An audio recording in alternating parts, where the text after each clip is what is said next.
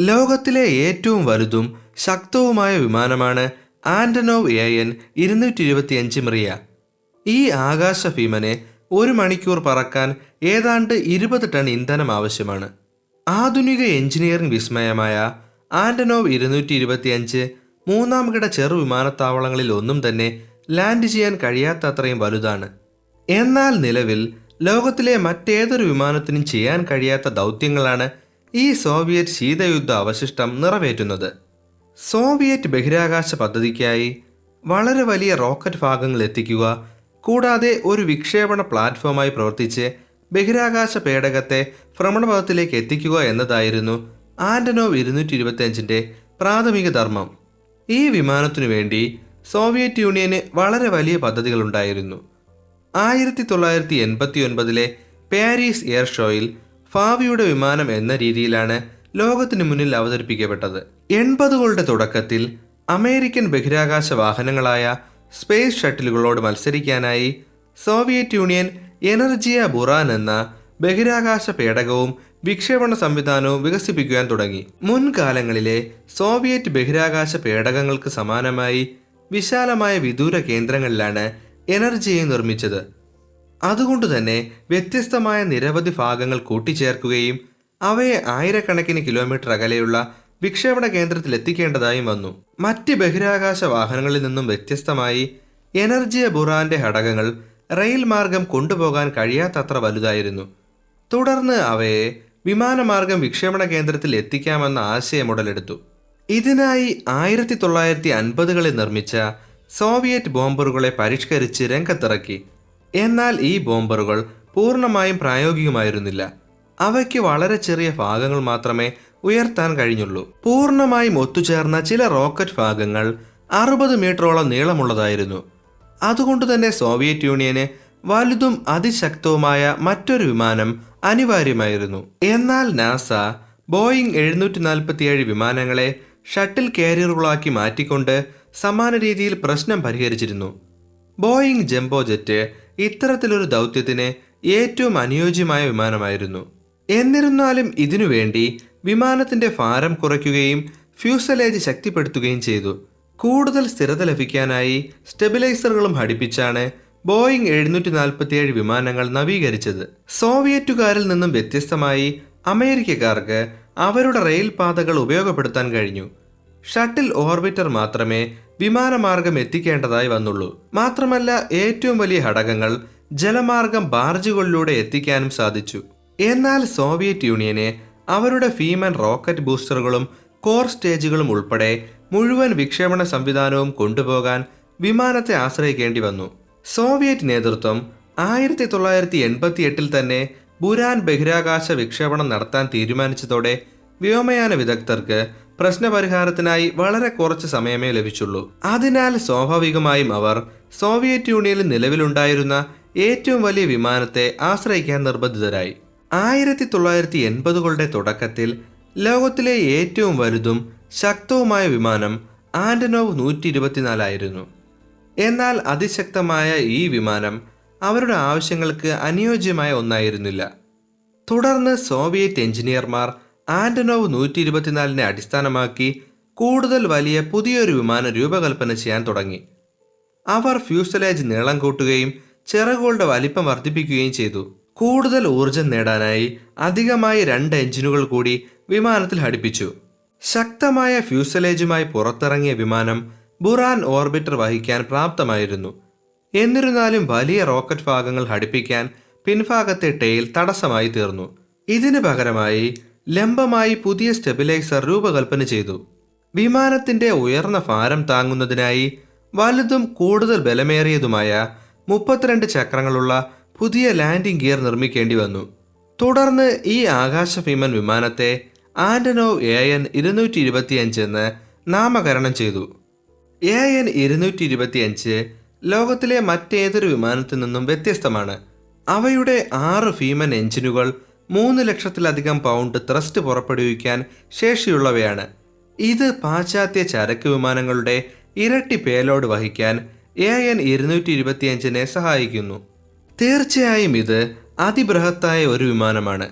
Right സഹോദരർ നടത്തിയ അവരുടെ ആദ്യത്തെ പറക്കൽ പൂർണമായും എ എൻ ഇരുന്നൂറ്റി ഇരുപത്തിയഞ്ചിന്റെ കാർഗോ ഹോൾഡിനുള്ളിൽ നടത്താൻ കഴിയുമായിരുന്നു.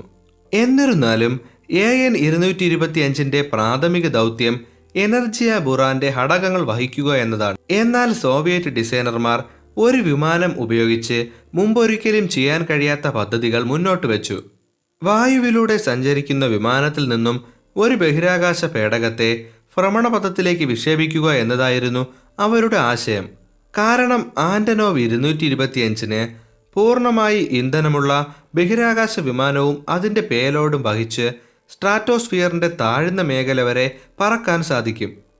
അതുകൊണ്ട് തന്നെ എട്ട് കിലോമീറ്റർ ഉയരത്തിലൂടെ പറക്കുമ്പോൾ വിമാനത്തിൽ നിന്നും ബഹിരാകാശ പേടകത്തിന് പറന്നുയരാൻ കഴിയും. ഈ രീതിയിൽ വിക്ഷേപണം നടത്തിയാൽ ഭൂമിയിൽ നിന്ന് വിക്ഷേപിക്കുന്നതിന്റെ പത്തിലൊന്ന് ചിലവിൽ ഭ്രമണപഥത്തിലെത്താൻ സാധിക്കുമെന്നും അവർ കണക്കുകൂട്ടി. ആയിരത്തി തൊള്ളായിരത്തി എൺപത്തി എട്ട് ആയപ്പോഴേക്കും പുനരുപയോഗ ശേഷിയുള്ള എനർജിയ ബുറാൻ വിക്ഷേപണ സംവിധാനത്തിന്റെ നിർമ്മാണം വേഗത്തിലായി. വരും ദശകങ്ങളിൽ തങ്ങളുടെ ബഹിരാകാശ പദ്ധതിയുടെ നട്ടല്ലായി പ്രവർത്തിക്കാൻ നിരവധി ആന്റനോവ് എ എൻ ഇരുന്നൂറ്റി ഇരുപത്തിയഞ്ച് വിമാനങ്ങൾ നിർമ്മിക്കാൻ അവർ പദ്ധതിയിട്ടു. അതേ വർഷം നവംബറിൽ ബുറാൻ പേടകത്തിന്റെ ആളില്ലാ വിക്ഷേപണത്തിലൂടെ ലോകത്തെ അമ്പരപ്പിക്കുകയുണ്ടായി.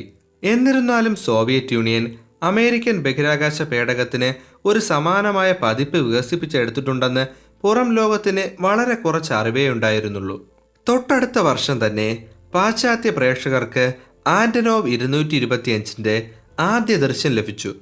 പാരീസ് എയർ ഷോയിൽ ഒരു ബുരാൻ പേടകത്തെ വഹിച്ചുകൊണ്ട് ഭീമൻ വിമാനം പറന്നിറങ്ങി.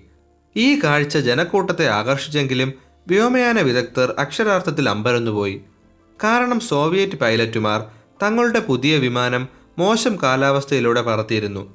എന്നാൽ നാസ ഒരിക്കലും ഇത്തരത്തിലൊരു നീക്കം നടത്താൻ താൽപ്പര്യപ്പെടില്ലായിരുന്നു നിർഭാഗ്യവശാൽ ഈ ഘട്ടത്തിൽ ബുറാൻ വിക്ഷേപണം സോവിയറ്റ് യൂണിയന്റെ ഏറ്റവും കുറഞ്ഞ താല്പര്യമായിരുന്നു കാരണം ആയിരത്തി തൊള്ളായിരത്തി എൺപത്തി ഒൻപതായപ്പോഴേക്കും രാജ്യം സാമ്പത്തികമായി തകർന്നുകൊണ്ടിരുന്നു. അതുകൊണ്ട് തന്നെ ഇനിയൊരിക്കലും എനർജിയ ബുറാൻ ബഹിരാകാശ പേടകങ്ങൾ ബഹിരാകാശത്തേക്ക് കുതിച്ചുയരില്ലെന്ന് വ്യക്തമായിരുന്നു.